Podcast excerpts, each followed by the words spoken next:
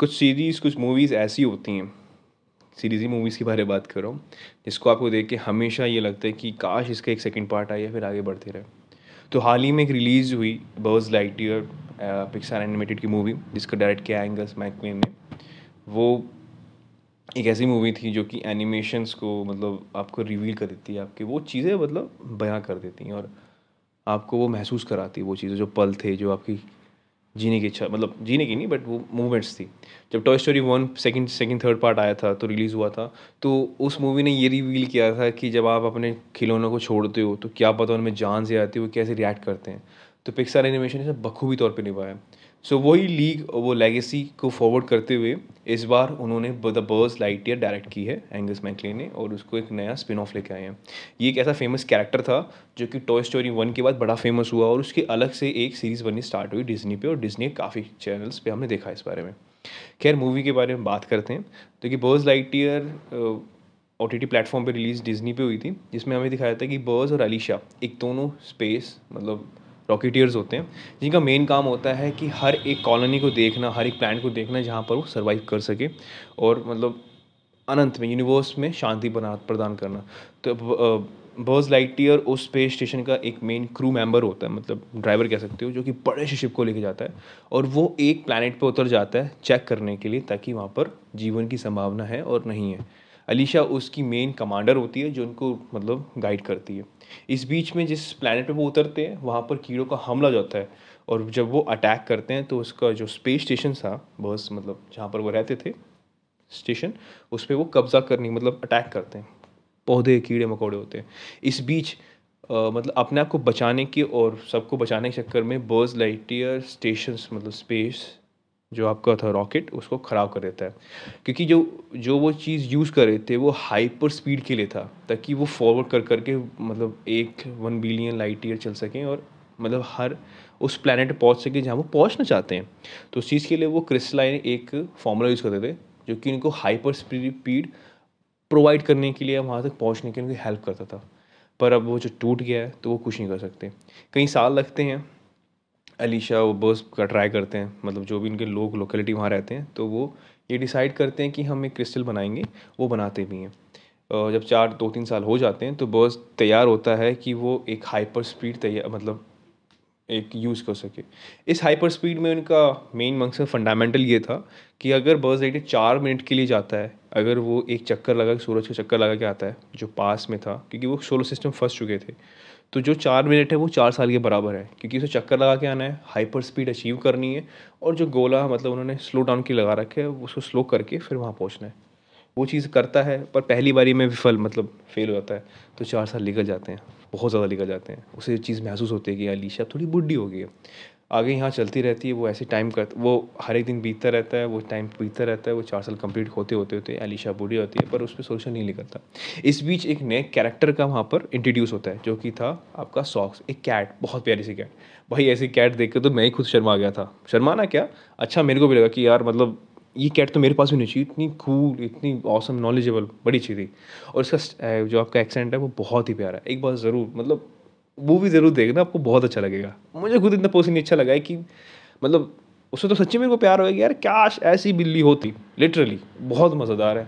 जिस तरह का एनिमेशन दिखाया, जिस तरह की बोली दिखाई गई, जिस तरह से कैरेक्टर दिखाया गया, वो बहुत ही अच्छा है। एक बार ज़रूर देखिएगा। मतलब एक बार, कई बार देखिएगा। तो सॉक्स उसको हेल्प करता है, वो क्रिस्टलाइन फॉर्मेशन पाने के लिए। इस बीच वो चक्कर लगाते रहते, चक्कर लगाते रहता है, और अलीशा फैमिली बड़ी होती रहती है, उसकी पोती होती है एजी हैवथ्रॉन तो वो बताते हैं, किससे बताती हैं वो उसकी पर अब वो जा चुकी हैं और उसकी कोई एक नई जगह ले लेता है। यहाँ पर जब वो लौट के आता है तो जो आपकी सॉक्स थी कैट वो एक नया फॉर्मूला इंट्रोड्यूस करती है कि अगर ये तो ट्राई कर सक, अगर हम भी ट्राई करेंगे तो हाँ we should achieve hyper speed वो करता भी वही है, वो हाइपर स्पीड अचीव भी कर लेता है। पर जब वो अब की बार आता है तो वो बाईस साल हो चुके होते हैं, जब पर सब कुछ चेंज होता है। ईजी बढ़ी जाती है और जब वो उस प्लानट पे आता है, जब वो अचीव कर लेता है तो उनके प्लानट पे किसी बाहरी व्यक्ति ने मतलब अपने स्टेशन से हमला करा होता है।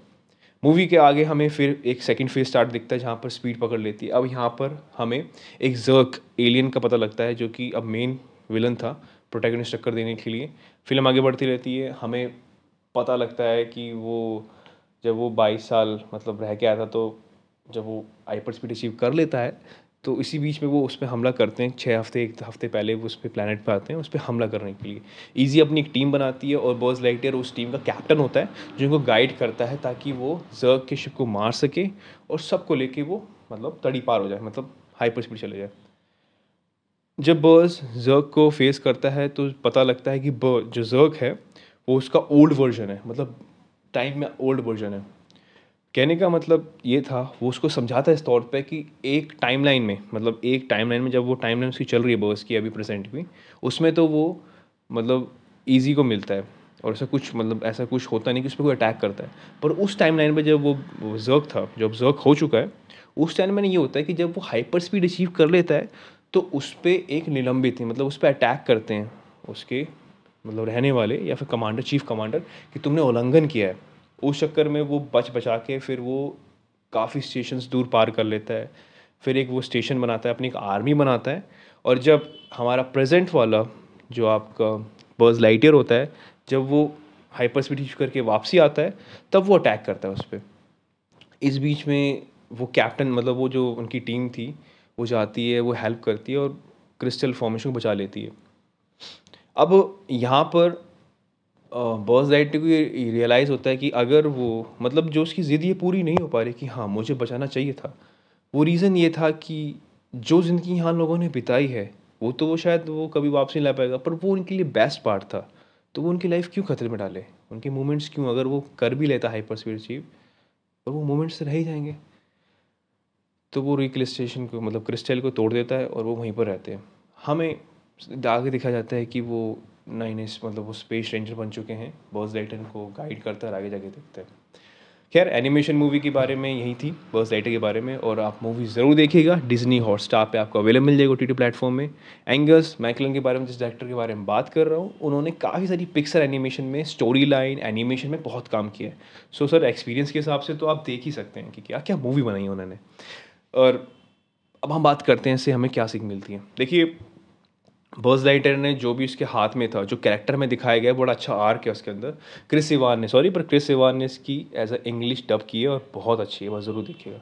हमारे कैप्टन अमेरिका भाई तो जो आग दिखाया गया हमें, उस आग में हमें ये बताया गया है कि जो बर्ज लाइटर था स्टार्टिंग में वो बड़ा मतलब इच्छू था कि हाँ मैं चेंज लाना है, मैं अपनी गलती सुधारना चाहता हूँ।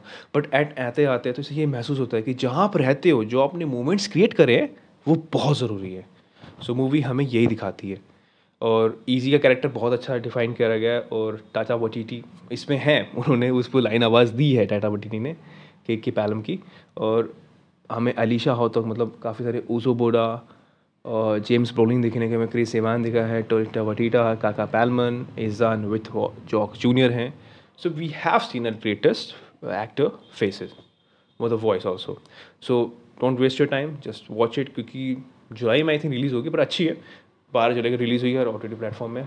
ज़रूर मिस मत करिएगा, आप ज़रूर देख के आइएगा, क्योंकि एनिमेशन तो सबका फेवरेट जॉन है भाई। So thank you so much and अगर कोई भी आपको मूवी के बारे में जानकारी चाहिए, कुछ भी एनिमेशंस मेरा सेकंड एक चैनल भी है, जो कि नॉलेजेबल के बारे में है, जिसमें मैं सारी दुनिया के बारे में, तकड़म के बारे में बात करता हूँ पॉडकास्टिंग में।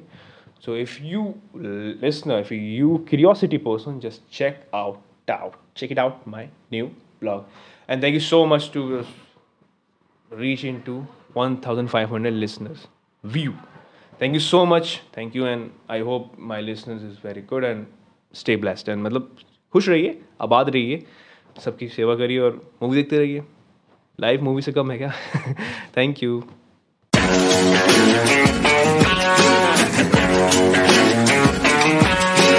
Fancy light.